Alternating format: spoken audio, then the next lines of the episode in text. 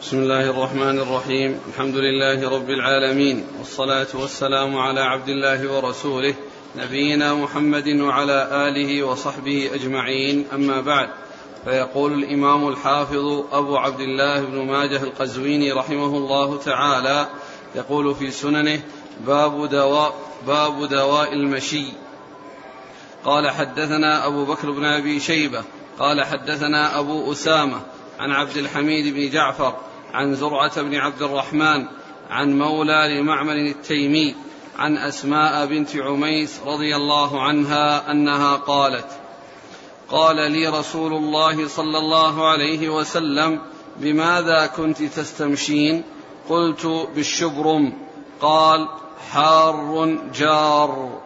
ثم استمشيت بالسن بالسنا. فقال لو كان شيء يشفي من الموت كان السنا. والسنا شفاء من الموت. بسم الله الرحمن الرحيم. الحمد لله رب العالمين وصلى الله وسلم وبارك على عبده ورسوله نبينا محمد وعلى آله وأصحابه أجمعين.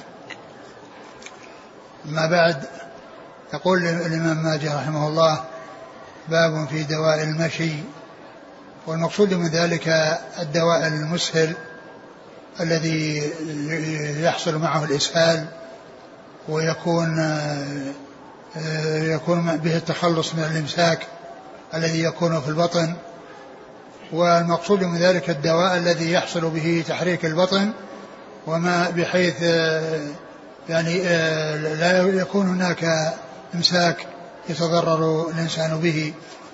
فهو المقصود به الدواء اللي يتعلق بالإسهال الذي هو المسهل للبطن والذي يزول معه الإمساك. وقد أورد فيه حديثا ضعيفا لا يصح عن رسول الله صلى الله عليه وسلم وهو أن عن أسماء بنت عميس رضي الله تعالى عنها قالت قال لي رسول الله صلى الله عليه وسلم بماذا كنت تستمشين؟ قلت بالشبرم. قال قالت قال لي رسول الله صلى الله عليه وسلم بماذا كنت تستمشين؟ يعني تستعملين الدواء الذي يمشي البطن والذي يكون معه الاسهال قالت بالشبرم والشبرم هو يعني شجر يعني له شوك ويكون له ثمر يعني في يعني يستعملون يعني ثمره في في هذا الدواء أو يستعملونه دواء لتمشية البطن وخروج يعني حصول الإسهال بما في البطن بحيث يعني يتخلص ويسلم من الإمساك.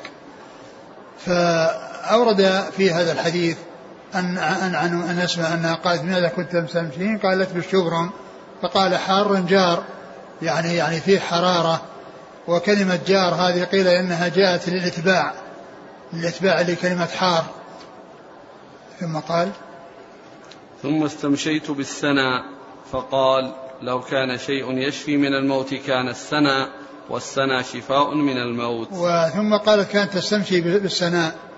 وقد مر بنا في الدرس الماضي السنا والسنوت و و أنها ك... وهنا قالت أنها تستمشي يعني تستعمله علاجا للإسهال. فالنبي صلى الله عليه وسلم قال لو كان هناك شيء يشفي من الموت لكان السناء. وقال إن إن في, إن في السناء شفاء من الموت. والسناء شفاء من الموت. والسناء شفاء من الموت. الجملة الأولى يعني فيها مبالغة وله وجه. يعني يعني المعنى له وجه من ناحية المبالغة يعني في الشيء وأهميته. لكن الجملة الأخيرة هذه منكرة جدا لأن الموت ليس له شفاء منه وليس هناك دواء. فهذه الجملة وهي قوله السناء شفاء من الموت هذه يعني يعني منكرة جدا. يعني معناها يعني غير واضح لأنه ليس هناك شفاء من الموت. ولهذا جاء في الحديث ما يتعلق ب بعض الأدوية مثل الحبة السوداء وأنها شفاء يعني من كل شيء للسام الذي يموت.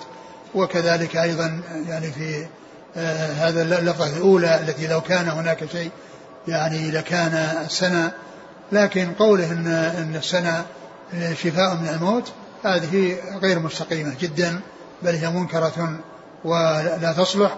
والحديث يعني كما هو واضح هو غير صحيح لأن فيه يعني عدد من الضعفاء. نعم. قال حدثنا أبو بكر بن أبي شيبة ثقة أخرج أصحاب الكتب إلا الترمذي. عن أبي أسامة. حماد بن أسامة ثقة أخرج أصحاب الكتب. عن عبد الحميد بن جعفر. وهو؟ صدوق ربما وهم أخرج نعم. البخاري تعليقا ومسلم وأصحاب السنن. نعم. عن زرعة بن عبد الرحمن. وهو؟ مجهول أخرج له ابن ماجه. نعم. عن مولى لمعمر التيمي. إيه وهو؟ ما عرفت. هذا ما ما ذكر في في المبهمات تقريبا اليوم. نعم.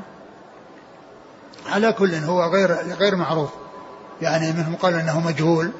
وهو مع ذلك هو مبهم يعني غير معروف. فإذا فيه هاتان العلتان وهما هذان الرجلان الذين في إسناده زرعة وهذا الرجل المبهم. وأما أسماء بنت عميش رضي الله تعالى عنها فهي الصحابية الجليلة التي كانت تحت جعفر جعفر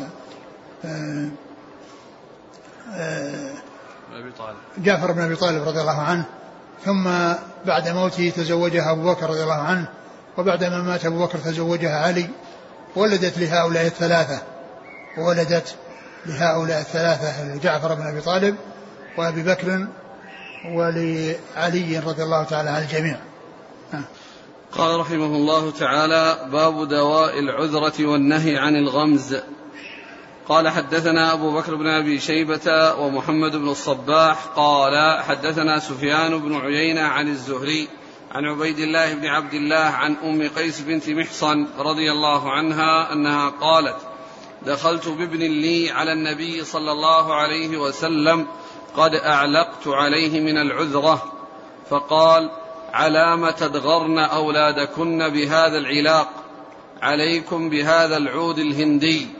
فإن فيه سبعة أشفية يسعط به من العذرة ويلد به من ذات الجنب. ثم ذكر باب ما جاء. باب دواء العذرة والنهي عن الغمز. باب آه دواء العذرة. دواء العذرة والنهي عن الغمز. الغمد. الغمز الغمز نعم. الغمز هذا الذي الذي جاء ذكر العلاق في الحديث.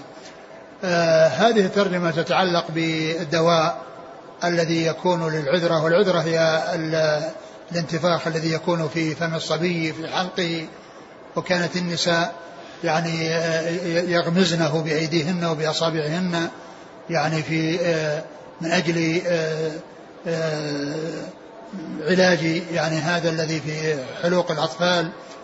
فالرسول عليه الصلاة والسلام أنكر عليهن ذلك وقال إن إن في هذا الغمز الذي يحصل منهن وأن فيه مضرة على الصبي وأرشدهن إلى آه، علاج وهو يعني العود الهندي الذي يعني يستعمل صعوطا ويستعمل لدودا يعني معنى أنه يلد به بمعنى أنه يعني آه، يكون دواء من الفم وصعوط يكون دواء من الأنف واللدود والصعوط هذه من الألفاظ التي إذا كانت آه، على فتح أوله يكون المراد بها الشيء المستعمل وإذا كان في الضم يراد بها نفس الاستعمال فالسعوط هو ما يعني المادة أو الشيء الذي يستصعط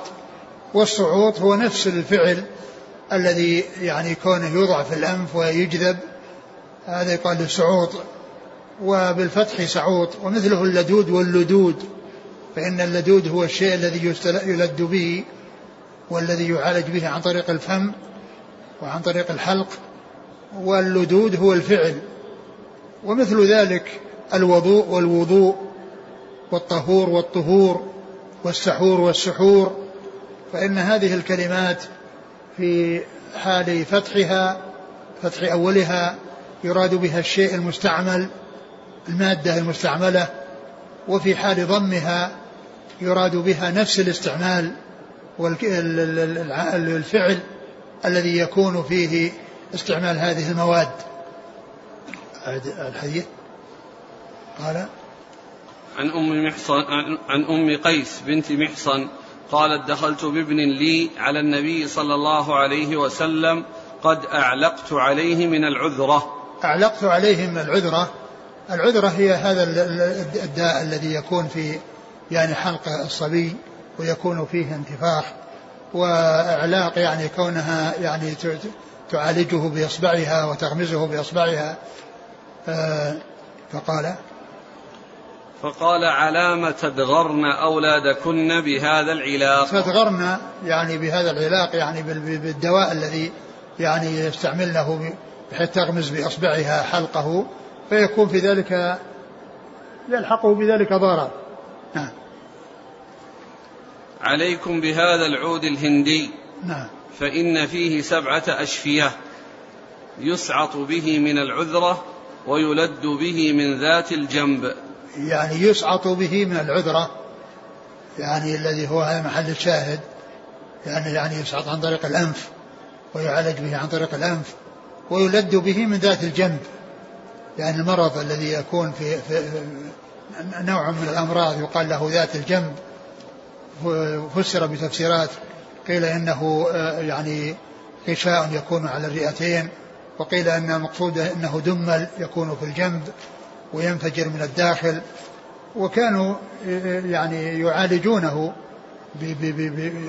وقد جاء في هذا الحديث بيان علاجه بهذا العود الهندي الذي هو نوع من الخشب يؤتى به ويعالج به. نعم. قال حدثنا أبو بكر بن أبي شيبة ومحمد بن الصباح. محمد بن الصباح هو؟ صدوق أبو داود بن ماجه. نعم. عن سفيان بن عيينة. ثقة أخرج أصحاب الكتب. عن الزهري. محمد بن مسلم بن عبيد الله ثقة أخرج أصحاب الكتب. عن عبيد الله بن عبد الله. وهو بن عتبة بن مسعود ثقة فقيه أحد فقهاء المدينة السبعة في عصر التابعين أخرج أصحاب الكتب. عن أم قيس بنت محصن. رضي الله عنها أخرج لها. أصحاب الكتب. نعم. قال حدثنا أحمد بن عمرو بن السرح المصري قال حدثنا عبد الله بن وهب قال أنبأنا يونس عن ابن شهاب عن عبيد الله عن أم قيس بنت محصن عن النبي صلى الله عليه وسلم بنحوه قال يونس أعلقت يعني غمزت. ثم ذكر هذا الحديث الحديث من طريق أخرى وهو عن أم قيس بنت محصن وهو بنحو الذي قبله يعني أن هذا الإسناد متنه بنحو متن الحديث السابق يعني أنه يتفق معه في المعنى ويختلف معه في اللفظ هذا هو المقصود بنحوه إذا قيل نحوه. وأما إذا قيل مثله فإنه يتفق آه، معه في اللفظ والمعنى. يتفق معه في اللفظ والمعنى. يعني وهذا ذلك غالبا قد يكون فيه يعني كلمة أو كلمتين فلا يخرجه عن أن يكون يعني مثله. نعم. قال حدثنا أحمد بن عمرو بن السرح. هو ثقة رجل مسلم وداود والنسائي بن ماجه. نعم. عن عبد الله بن وهب. ثقة رجل أصحاب الكتب. عن يونس. يونس بن يزيد الأيلي ثقة رجل أصحاب الكتب. عن ابن شهاب عن عبيد الله عن أم قيس. نعم. هل العذرة ما يعرف اليوم باللوز؟ والله قد يكون قد يكون اللوز.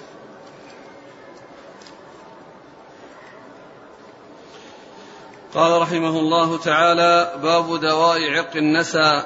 قال حدثنا هشام بن عمار وراشد بن سعيد الرملي. قال حدثنا الوليد بن مسلم. قال حدثنا هشام بن حسان. قال حدثنا أنس بن سيرين أنه سمع أنس بن مالك رضي الله عنه يقول سمعت رسول الله صلى الله عليه وعلى آله وسلم يقول شفاء عرق النسى ألية شاة أعرابية تذاب. ثم تجزأ ثلاثة أجزاء ثم يشرب على الريق في كل يوم جزء. ثم باب علاج دواء عرق. باب دواء علاج باب دواء عرق النساء. عرق النساء. وعرق النساء هو داء يعني يبدأ من الورك ويتصل ب يعني بالرجل يعني بامتداد الرجل من الورك إلى أسفلها وهي يعني أعصاب يعني يعني يصيبها المرض فتعالج ب يعني هذا العلاج الذي أرشد إليه الرسول صلى الله عليه وسلم وهي ألية شاة أعرابية يعني من من شياه البر التي ترعى في الفلات ليست من الشياه التي تكون يعني في آه، آه، تكون في البيوت وتعطى من أنواع الأطعمة. فإن التي آه، ترعى من النبات ومن مختلف النبات يكون لها ميزة على غيرها. ولهذا النبي صلى الله عليه وسلم أرشد إلى أن تعالج بألية يعني شاة أعرابية يعني من الشياه التي ترعى في البادية. وليست من الشياه التي تكون في الحاضرة التي تعلف بأنواع من الأعلاف. التي لا يكون آه، آه، لحمها وشحمها يعني سليما مثل تلك التي ترعى من العشب. فأرشد عليه الصلاة والسلام إلى أنها تعالج مثل هذا العلاج وأن تلك الشاة تقسم ثلاثة أقسام وأنه آه، تجزأ وأنه يستعملها على الريق ثلاثة أيام. نعم. ولا الألية تجزأ؟ الألية هي الذنب ذنبة. لا, لا قوله ثم تجزأ ثلاث أجزاء. اللي هي ألية. الألية وليست الشاة. نعم الألية طبعا. الألية ألية الشاة. العلاج بألية الشاة. نعم. لكن هذه الشاة أعرابية نعم. قال ثم يشرب على الريق في كل يوم جزء. نعم. قال حدثنا هشام بن عمار صدوق رجل البخاري وأصحاب السنة. وراشد بن سعيد الرملي. وهو؟ صدوق إلى ابن ماجه. نعم. عن الوليد بن مسلم. ثقة أصحاب الكتب. عن هشام بن حسان.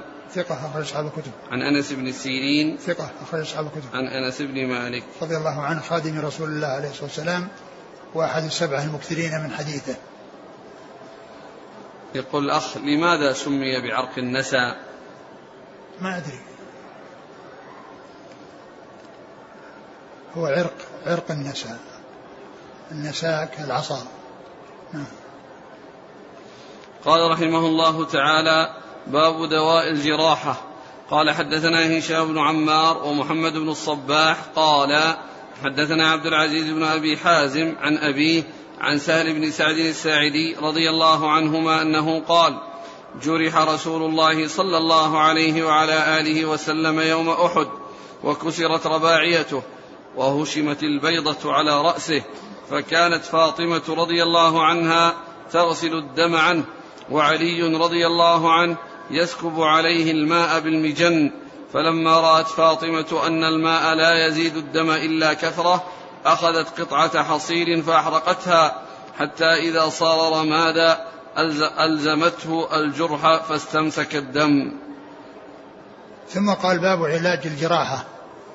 يعني يعني العلاج الذي يكون به وقف الدم عندما يحصل الجرح ويحصل النزيف بسبب الجرح. فإنه يعالج بما يوقفه ويمسكه من الجريان وبحيث يرقى ويعني يمسك الدم فلا يخرج منه شيء. وذكر هذا الحديث عن سهل بن سعد الساعدي رضي الله عنه أن النبي صلى الله عليه وسلم في يوم أحد آه، آه، جرح عليه الصلاة والسلام وكسرت رباعيته وهشمت البيضة على رأسه صلى الله عليه وسلم. فكان آه، علي وفاطمة رضي الله تعالى عنهما علي يفرغ الماء وهي يعني تمسح ولما صار استعمال الماء يعني يستمر معه خروج الدم أخذت قطعة من حصير فأحرقتها ثم وضعتها على مكان الجرح فرقئ أي وقف الدم واستمسك من الدم من الجريان. فكان هذا فيه علاج آه، يعني هذا هذا الشيء أو هذه الجراحة يعني مما تعالج به هذا الذي يضعونه عليها من الحصير الذي هو من من الخوص الذي استعمل يعني وقطع منه قطعة. فأحرقت ثم رمادها وضع في مكان هذا الجرح. فكان هذا من هذا علاج للجراحة التي يحصل به وقف الدم من السيلان. أعد.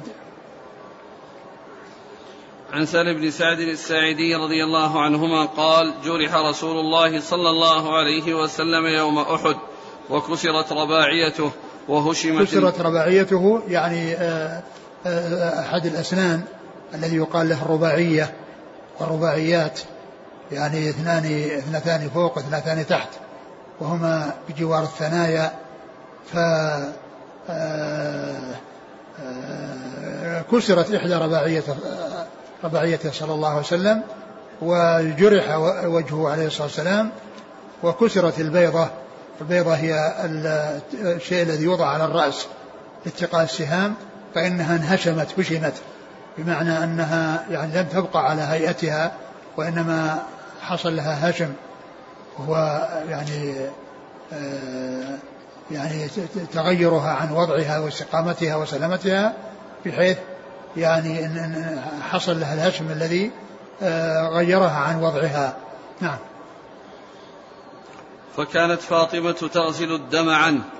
وعلي يسكب عليه الماء بالمجن. نعم يعني كان المجن يعني يستعمل يأخذ فيه الماء ويصبه على جرحه صلى الله عليه وسلم وعائشة تمسحه. فلما آه، استمر خروج الدم ولم يقف آه، استعملت هذا العلاج الذي هو إحراق قطعة من الحصير وأخذ رمادها ووضعه على مكان الجرح. فوقف سيلان الدم بذلك. فلما رأت فاطمة أن الماء لا يزيد الدم إلا كثرة أخذت قطعة حصير فأحرقتها حتى إذا صار رمادا ألزمته الجرح فاستمسك الدم. نعم. قال حدثنا هشام بن عمار ومحمد بن الصباح. نعم. عن عبد العزيز بن أبي حازم. وهو ثقة. صدوق ابن أصحاب الكتب. نعم. عن, عن أبيه. عن أبيه. وهو؟ سلمة بن دينار ثقة وإلى أصحاب الكتب. نعم. عن سهل بن سعد الساعدي. رضي الله عنه أخرج أصحاب الكتب. قال حدثنا عبد الرحمن بن إبراهيم قال حدثنا ابن أبي فديك عن عبد المهيمن بن عباس بن سهل بن سعد الساعدي عن أبيه عن جده رضي الله عنه أنه قال إني لأعرف يوم أحد من جرح وجه رسول الله صلى الله عليه وسلم ومن كان يرقئ الكلم من وجه رسول الله صلى الله عليه وسلم ويداويه ومن يحمل الماء في المجن وبما دوي به الكلم حتى رقى. قال أما من كان يحمل الماء في المجن فعلي وأما من كان يداوي الكلم ففاطمة أحرقت له حين لم يرق قطعة حصير خلق. فوضعت رماده عليه فرقى الكلم. ثم ذكر هذا الحديث من طريق أخرى عن سهل بن سعد الساعدي رضي الله عنه وهو مثل الذي قبله وفيه يعني تمييز أو تسمية وكذلك جاء في الحديث أن عليا يصب الماء وعائشة هي التي تعالج وهي التي أخذت الحصير وأحرقته وألزمته مكان الجرح حتى رقى وحتى وقف الدم. وأما الذي جرح الرسول صلى الله عليه وسلم فإنه لم يذكر وهو من الكفار. وقيل إنه أمية بن خلف وقيل أقوال أخرى يعني آه، في في تعيينه. نعم. قال حدثنا عبد الرحمن بن إبراهيم. هو دحيم وهو ثقة أخرجه البخاري. وأبو داود والنسائي بن ماجه. نعم. عن ابن أبي فديك. وهو محمد بن إسماعيل. صدوق أخرج أصحاب الكتب. عن عبد المهيمن بن عباس. وهو ضعيف. وله الترمذي بن ماجه. نعم. عن أبيه. العب... أبيه العباس بن بن سهل وهو ثقة أخرج أصحاب الكتب إلا النسائي. عن جده. عن جده سالم بن سعد رضي الله عنه. وهذا الحديث في إسناده عبد المهيمن الذي هو حفيد سهل بن سعد ولكن الحديث صحيح من الطريق السابقة وهو صحيح بما قبله. وهو صحيح بما قبله وإلا فإن عبد المهيمن الذي هو حفيد سهل بن سعد ضعيف.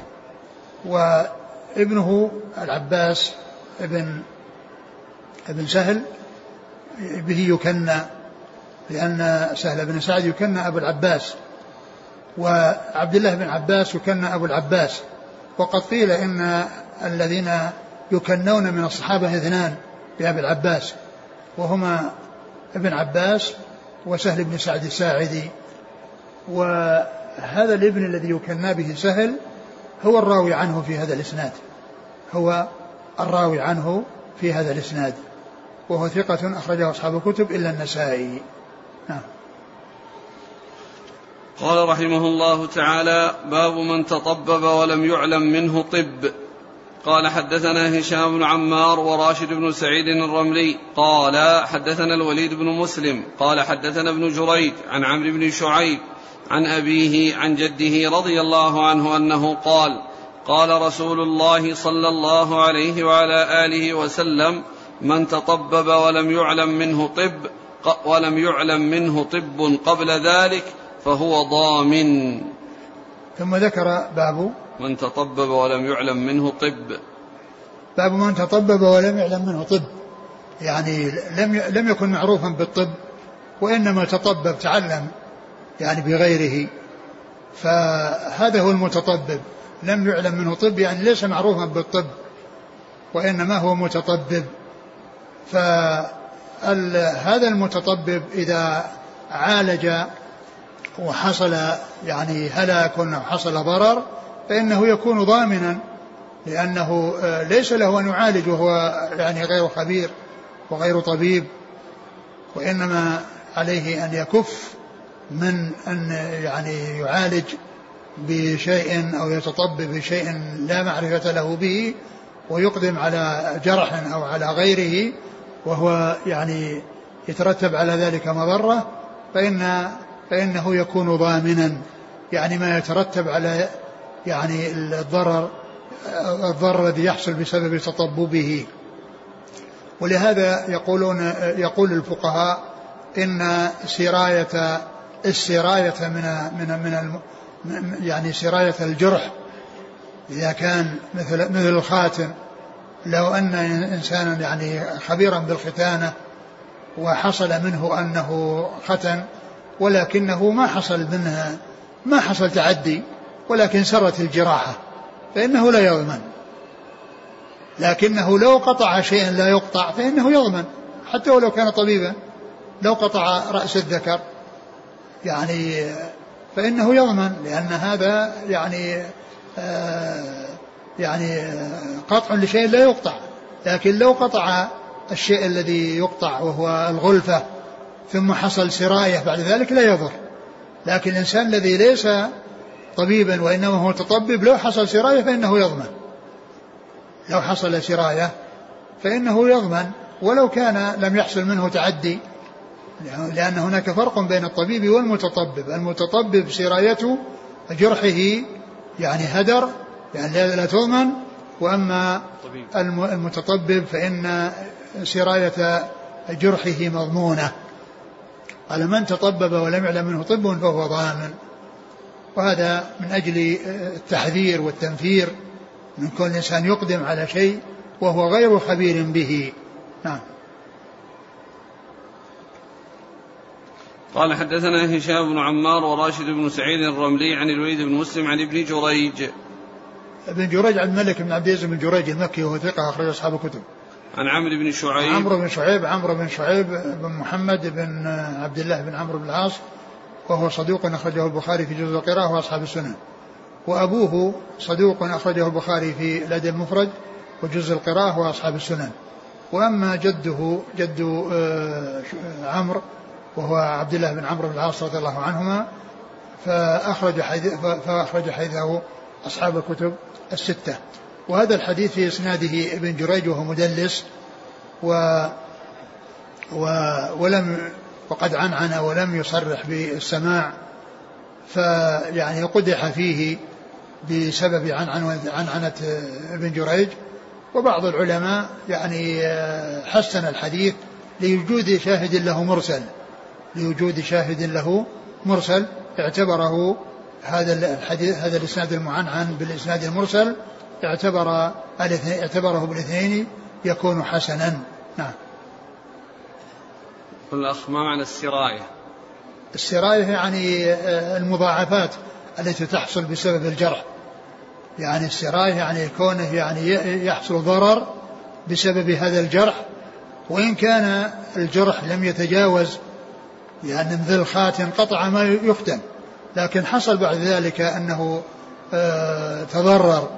بعد ذلك وحصل انتفاخ يعني فيه وحصل يعني امتداد الضرر. إلى جسم الإنسان كله أو إلى الذكر كله بحيث يعني ترتب عليه مضرة فإن المتطبب يضمن والطبيب لا يضمن. السراية هي تجاوز الضرر مكان الجرح. نعم هل يلحق بالتطبب من يرقي ولا يعرف ولا يعرف شيئا كثيرا عن أحكام الرقى؟ هذا ما يكون في ضمان لأن الراقي هذا ما في قطع شيء ولا شيء يتلف بسببه. يعني هذا للانسان ما يصلح أنه يرقي إلا إذا كان يعني يرقي بأمور مشروعة. وأما كون الإنسان يرقي وينفث ما أصلا ما في ما, ما, ما راح يصل مضرة عليه بسبب هذا النفع يعني حتى يقال إنه يضمن. الذي يضمن في الجرح. يعني جرح وبعدين حصل سرايه نعم. صلى الله عليك الآن الرقاة لهم طرق جديدة. منهم من يخنق ومنهم من يستخدم الكهرباء. على كل إذا صار أنها إذا حصل يعني خنق وحصل يعني ضرر بسبب الخنق يعني هذا شيء آخر. أما مجرد الرقية هذه ما ما, ما يترتب عليها شيء. قال رحمه الله تعالى باب دواء ذات الجنب. قال حدثنا عبد الرحمن بن عبد الوهاب قال حدثنا يعقوب بن إسحاق قال حدثنا عبد الرحمن بن ميمون قال حدثني أبي عن زيد بن أرقم رضي الله عنه أنه قال نعت رسول الله صلى الله عليه وعلى آله وسلم من ذات الجنب ورسا وقسطا وزيتا يلد به. ثم باب علاج ذات الجنب. وقد مر يعني ذكر ذات الجنب فيما يتعلق بالعذرة. ويعني وأن يعني العلاج يعني مر الحديث يعني في في, في علاجها ثم ذكر هذه الترجمة يعني مفردة بها أو خاصة بها وأورد هذا الحديث. قال نعت رسول الله صلى الله عليه وسلم من ذات الجنب ورسا وقسطا وزيتا. يعني نعت يعني وصف يعني علاجا لذات الجنب وهو يعني ورسا وقسطا وزيتا.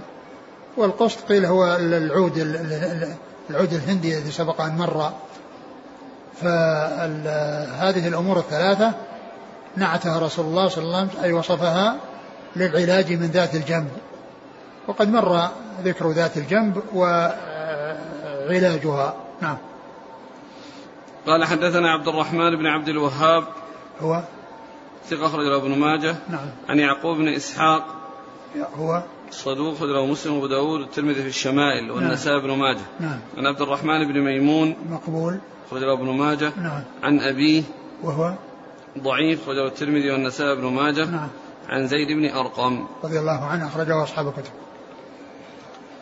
قال حدثنا أبو طاهر أحمد بن عمرو بن السرح المصري. قال حدثنا عبد الله بن وهب. قال أنبانا يونس وابن سمعان. عن ابن شهاب عن عبيد الله بن عبد الله بن عتبة عن أم قيس بنت محصن رضي الله عنها أنها قالت قال رسول الله صلى الله عليه وعلى آله وسلم عليكم بالعود الهندي يعني به الكست فإن فيه سبعة أشفية منها ذات الجنب. قال ابن سمعان في الحديث فإن فيه شفاء من سبعة أدواء منها ذات الجنب. ثم ذكر هذا الحديث حديث أم قيس بنت محصن الذي سبق أن مر وفيه العلاج لذات الجنب وأنه من العود الهندي أن هذا هو الذي يكون فيه علاجه. قال عليكم بالعود الهندي نعم. يعني به الكست فإن فيه سبعة أشفية منها ذات الجنب. نعم يعني يشفي من عدة أشياء منها ذات الجنب. نعم. قال حدثنا أبو الطاهر أحمد بن عمرو بن السرح عن عبد الله بن وهب عن عن يونس وابن سمعان. ابن سمعان متروك. أخرجه أبو داود في المراسيل وابن ماجه. نعم. عن ابن شهاب عن عبيد الله عن أم قيس. هذا مر الإسناد قال رحمه الله تعالى باب الحمى قال حدثنا أبو بكر بن أبي شيبة قال حدثنا وكيع عن موسى بن عبيدة عن علقمة بن مرثد عن حفص بن عبيد الله عن أبي هريرة رضي الله عنه أنه قال ذكرت الحمى عند رسول الله صلى الله عليه وسلم فسبها رجل. فقال النبي صلى الله عليه وسلم لا تسبها فإنها تنفي الذنوب كما تنفي النار خبث الحديد. ثم ذكر باب الحمى. وذكر في هذا الحديث أن رجل أنها ذكرت الحمى عند رسول الله صلى الله عليه وسلم فسبها رجل فقال لا تسبها فإن فإن فإن فإنها تنفي الذنوب. فإنها تنفي الذنوب كما ينفي الكير خبث الحديد. يعني أن هذه أن هذا المرض وهذا الألم الذي يحصل الإنسان فإنه يكون في تكفير لذنوبه. ففيه يعني وإن كان فيه مضرة يعني لجسده ففيها فائدة له وهي كون ذنوبه آه، آه، تمحى وتزول وتذهب كما يذهب الكير خبث الحديد.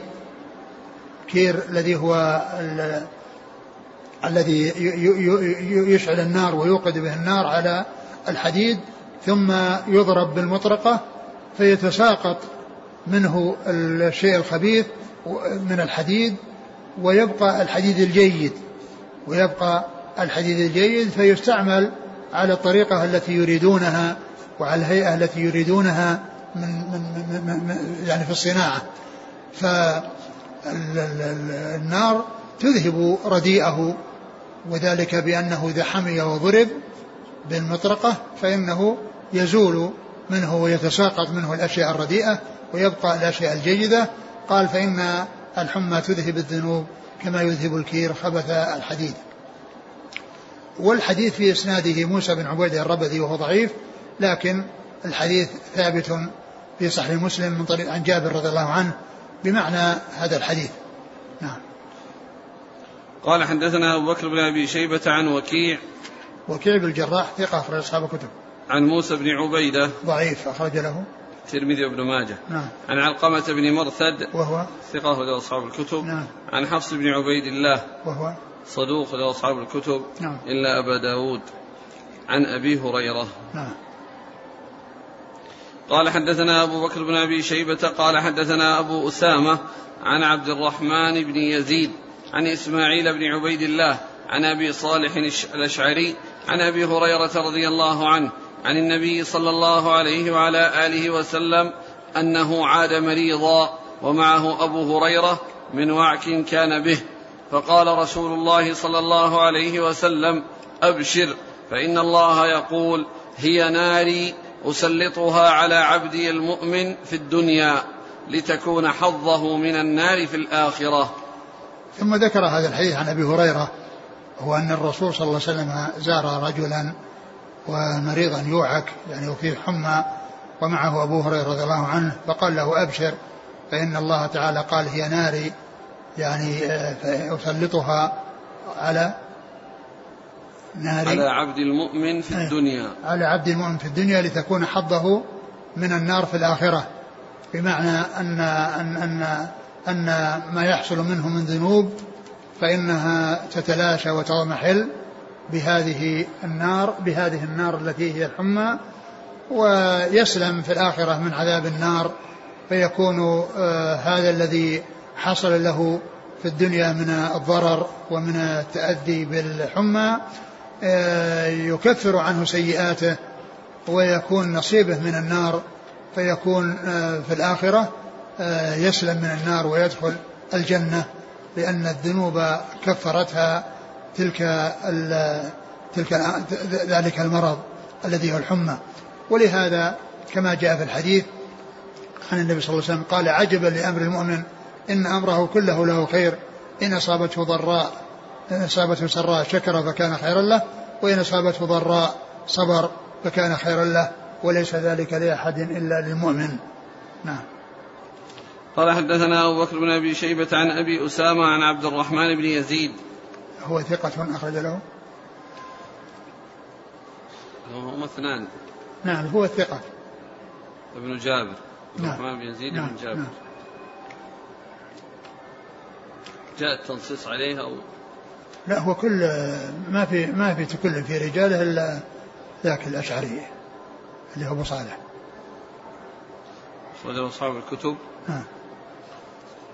عن, عن إسماعيل بن عبيد الله وهو؟ ثقة أخرج أصحاب الكتب إلا نعم. الترمذي نعم. عن أبي صالح الشامي وهو؟ مقبول أخرجه ابن ماجه. نعم. آه، يعني الأشعري الشامي. نعم يعني آه، بعض العلماء قال لا بأس به والذهبي وثقه ويعني ف يعني هو الذي فيه شيء من الكلام و يعني والحديث يعني يعتبر يعني ثابتا. نعم. عن أبي هريرة. نعم. يقول السائل هل يجوز تمني الإصابة بالحمى لأنها تنفي الذنوب؟ لا لا يتمنى. يسأل الله العافية. يقول يسأل الله العافية ولا يتمنى الامراض لأنه قد يصيبه. ما يدري إيش يحصل له لو حصل له المرض. وقد يصيبه جزع. فلا يصبر. ويكون ذلك مضرة عليه. فالإنسان يسأل الله العافية ويعني يحرص على الاستقامة على على على طاعة الله وطاعة رسوله صلى الله عليه وسلم ولا يتمنى الأمراض بل يسأل الإنسان الشفاء منها إذا وقعت. ويسأل الله عز وجل أن يعني يسلمه منها وألا يحصل له شيء منها. وكما هو معلوم جاءت السنة في التداوي من الأمراض للسلامة منها وكذلك أيضا للوقاية منها. نعم. قال رحمه الله تعالى باب الحمى من فيح جهنم فأبردوها بالماء. قال حدثنا أبو بكر بن أبي شيبة قال حدثنا عبد الله بن نمير عن هشام بن عروة عن أبيه عن عائشة رضي الله عنها أن النبي صلى الله عليه وعلى آله وسلم قال إن الحمى من فيح جهنم فأبردوها بالماء. يقول ابن ماجه رحمه باب الحمى من فيح جهنم فابردوها في الماء. لأن قيل أبردوها وهذه اللغة الواضحة وهي التي ذكر بعض العلماء أنها هي التي جاءت في الأحاديث. وأن في بعض الروايات أبردوها وقالوا إنها لغة ولكن اللغة المشهورة والواضحة هي أبردوها. يعني معناه معناه أنه يحصل التبريد يعني وحصول البرودة بدل الحرارة التي في الحمى. أبردوها بالماء يعني اجعلوها باردة بسبب الماء. أبردوها اجعلوها باردة بسبب الماء. وقيل أبردوها يعني بهمزة قطع. من الأولى همزة وصل أبردوها فابردوها وهنا فأبردوها. وقيل إن لغة الوصل هي الصحيحة بخلاف لغة هذا فقد قال بعض العلماء إنها لغة رديئة. نعم. ثم ذكر حديث عائشة. عائشة رضي الله عنها أن النبي صلى الله عليه وسلم قال إن الحمى من فيح جهنم فابردوها في الماء. إن الحمى من فيح جهنم فابردوها في الماء. قيل المقصود أنها من فيح جهنم أنها من أن حرارتها من حرارة جهنم. وأن يعني وأنها ضرر يحصل في الدنيا. وكما جاء في الحديث أنها ناري يعني أسلطها على يعني عبدي لتكون سلامة له من النار في الدار الآخرة. ف وقيل إن المقصود من ذلك أنها تشبه يعني في حرارتها لكن لا مانع من إطلاق الشيء على حقيقته وإبقائه على حقيقته مثل ما جاء في الحديث الآخر إذا اشتد الحر فأبردوا فأبردوا بالصلاة فإن شدة الحر من فيح جهنم. فإن شدة الحر من فيح جهنم وجاء في الحديث الذي في الصحيحين أن النار اشتكت إلى ربها فقالت أكل بعضي بعضا فأذن لها بنفسين نفس في الشتاء ونفس في الصيف فقال ما تجدون من من من الزمهرير ومن من الحر فإنه يعني من ذلك. فهذا يدل على أن على أن هذه أن هذا من أنها من أن, أن هذا شيء حقيقي وأنه لا يقال أنه شيء مجازي وأنه لا حقيقة له. ومعلوم أن أمر الغيب لا يجب التسليم بها وألا يعني يحصل من الإنسان تردد في صحة ما جاء به الرسول عليه الصلاة والسلام وما جاء في كتاب الله وسنة رسوله صلى الله عليه وسلم. فإن الجنة وإن كانت في مكانها والنار في مكانها فإنه يصل إلى من يستحق من يشاء الله عز وجل أن يصل إليه من النعيم والعذاب ولهذا يجري في القبر. يفتح باب إلى الجنة وباب إلى النار. فيأتي لمن المقبور في الجنة وهو من, من, من, من, من أهل الاستقامة. باب إلى الجنة فيأتيه من نعيمها ويعني من روحها وريحانها ومن كان بخلاف ذلك يفتح باب النار فيأتيه من حرها وسمومها. فيأتيه من حرها وسمومها. والله على كل شيء قدير. وإن كان يعني القبر هو النار في مكانها والجنة في مكانها لكن الله عز وجل يوصل إلى القبر يعني هذا النعيم وهذا العذاب. وهو سبحانه وتعالى على كل شيء قدير. فيكون ما جاء فيما يتعلق بفيح جهنم وأن أنها لها نفسان في نفسان في الشتاء ونفسان في الصيف وأن ما يجد الناس من ذلك أنه من من حر من جهنم آه، لا مانع منه ولا يعني آه، يقال أن هذا ليس بحقيقة. فالله عز وجل على كل شيء قدير. نعم. قال حدثنا أبو بكر بن شيبة عن عبد الله بن نمير ثقة اخرج اصحاب الكتب. عن هشام بن عروة ثقة أخرج أصحاب الكتب. عن ابيه هو عروة بن الزبير ثقة فقيه أخرج أصحاب الكتب. عن عائشة رضي الله عنها أم المؤمنين الصديقة بنت الصديق وهي من أكثر الرواية عن رسول الله صلى الله عليه وسلم. قال حدثنا علي بن محمد قال حدثنا عبد الله بن نمير عن عبيد الله بن عمر عن نافع عن ابن عمر رضي الله عنهما عن النبي صلى الله عليه وعلى آله وسلم أنه قال إن شدة الحمى من فيح جهنم فابردوها بالماء. ثم ذكر حديث ابن عمر وهو مثل الذي قبله. نعم. قال حدثنا علي بن محمد. هو الطنافسي وهو ثقة. أخرجه النسائي في مسجد علي وابن ماجه. عن عبد الله بن نمير عن عبيد الله بن عمر. العمري المصغر ثقة أخرج أصحاب الكتب. عن نافع مولى بن عمر ثقة أخرج أصحاب الكتب. وعبد الله بن عمر رضي الله عنهما أحد العباد الأربعة وأحد السبعة المكثرين من حديث الرسول صلى الله عليه وسلم. قال حدثنا محمد بن عبد الله بن نمير قال حدثنا مصعب بن المقدام قال حدثنا إسرائيل عن سعيد بن مسروق عن عباية بن رفاعة عن رافع بن خديج رضي الله عنه أنه قال سمعت النبي صلى الله عليه وعلى آله وسلم يقول الحمى من فيح جهنم فابردوها بالماء فدخل على ابن لعمار فقال اكشف البأس رب الناس إله الناس. ثم ذكر هذا الحديث عن رافع بن خديج. عن رافع بن خديج رضي الله عنه وهو مثل الحديث اللي قبله. ثم قال فدخل على ابن ابن ابن لعمار. ابن لعمار وقال اكشف البأس واذهب الناس رب الناس. والمقصود به رافع بن خديج الذي دخل يعني على هذا المريض ودعا له بهذا الدعاء. نعم. قال حدثنا محمد بن عبد الله بن نمير. ثقة أخرج أصحاب الكتب. عن مصعب بن المقدام. هو؟ صدوق له أوهام أخرجه مسلم والترمذي والنسائي بن ماجه. نعم. عن إسرائيل. ثقة أخرج أصحاب الكتب. عن سعيد بن مسروق.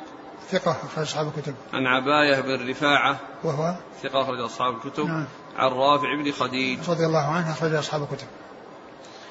قال حدثنا أبو بكر بن أبي شيبة قال حدثنا عبدة بن سليمان عن هشام بن عروة عن فاطمة بنت المنذر عن أسماء بنت أبي بكر رضي الله عنهما أنها كانت تؤتى بالمرأة الموعوكة فتدعو بالماء فتصبه في جيبها وتقول إن النبي صلى الله عليه وعلى آله وسلم قال أبردوها بالماء وقال إنها من فيح جهنم. ثم ذكر حديث أسماء رضي الله عنها وهو مثل ما تقدم وفيه أنها صبت في جيب تلك الموعوكة بالحمى يعني ماء باردا وذكرت الحديث وأن أنها فعلت يعني هذا التبريد الذي يكون يعني أرشد إليه الرسول صلى الله عليه وسلم بأن تبرد بالماء وصبت في جيبها والجيب هو المكان الذي يدخل معه الرأس من القميص. نعم. قال حدثنا أبو بكر بن أبي شيبة عن عبده بن سليمان ثقة أخرج أصحاب الكتب عن هشام بن عروة عن فاطمة بنت المنذر. وفاطمة بنت المنذر هي زوجته زوجة هشام بن عروة وهي بنت عمه وهو يروي عن زوجته وهي ثقة أخرج أصحاب الكتب عن أسماء بنت أبي بكر.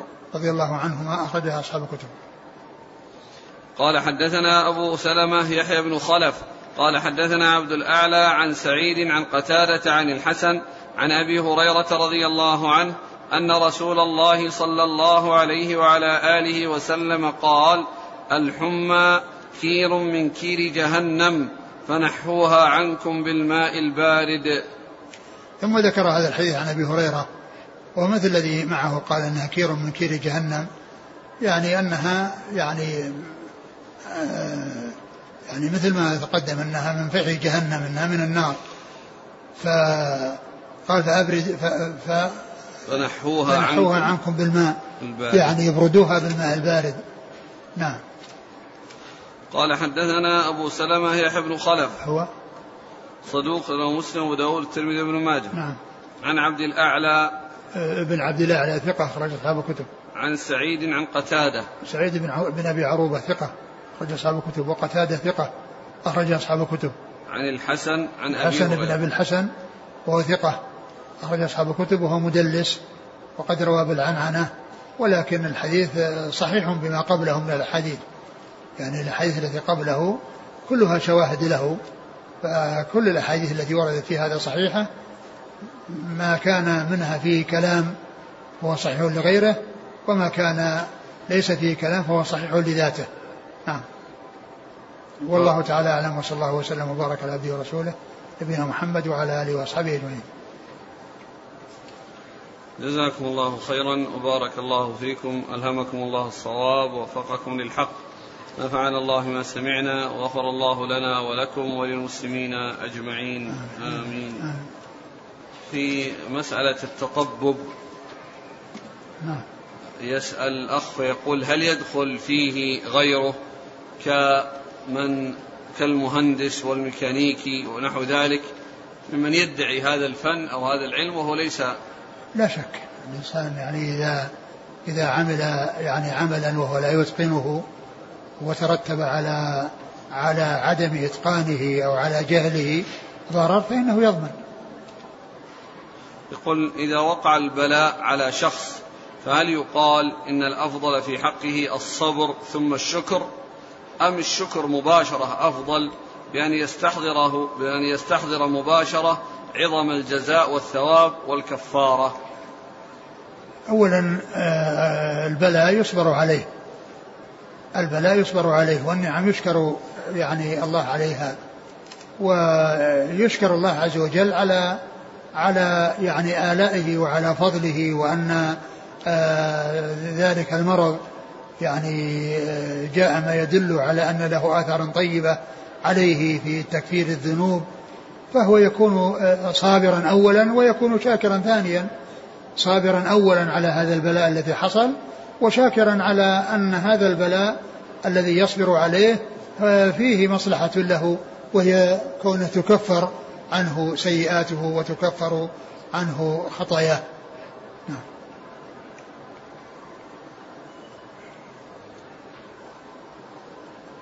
يقول طبيب أمر ممرضة بإعطاء حقنة للمريض فمات ذلك المريض بسبب تلك الحقنة.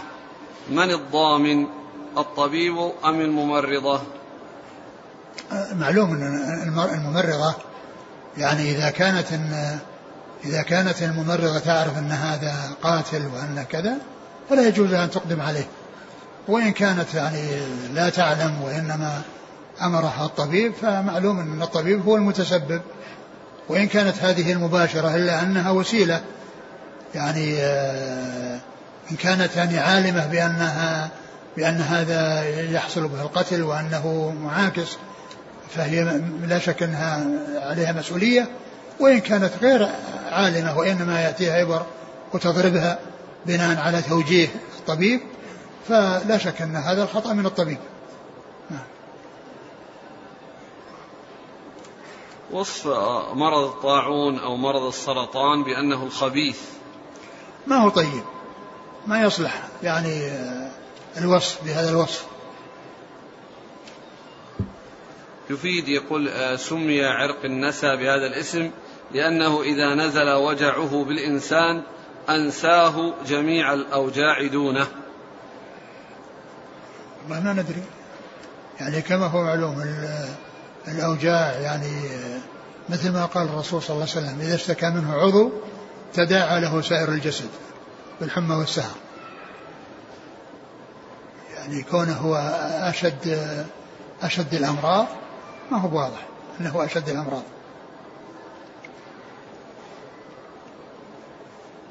يقول كيف يعالج الصبي من العذرة وهو لا يستطيع, لا يستطيع أن يستعط بنفسه؟ لا هو نفسه يعني يدخلونه في, في, في أنفه. أقول يدخل في أنفه حتى يعني يعني يذهب إلى المكان الذي يعالج فيه. وإن كان لا يستطيع لكن إذا إذا وضع فيه وهو متسلقي يذهب. يقول والعود الهندي هل يطحن أم كيف يعمل؟ لا أدري لا أدري. الثاني يسأل يقول ما هو العود الهندي؟ هل هو موجود في عصرنا كيف أقول يذهب للعطارين أقول الخبر عند العطارين. أنا لا أعرف عنه شيئا. هل يجوز للرجل أن يرق أن يرقي المرأة؟ إذا كانت محجبة ويرقيها من وراء حجاب ما في بأس. لكن لا يلمسها وإنما ينفث عليها مع احتجابها والبعد عن يعني عن المحذور. ويكون معها محرمها أو إذا كانت من محارمه وإن كانت أجنبية ويعني معها محرمها وتكون متسترة. يقول أحسن الله إليك عندنا في بلدنا يحتفلون بالمولد النبوي ووالدي يحتفل بهذا اليوم ويعزمني للطعام في هذه الليلة فهل ألبي طلبه أم أعرض عنه أم أذهب عنده ولا آكل الطعام؟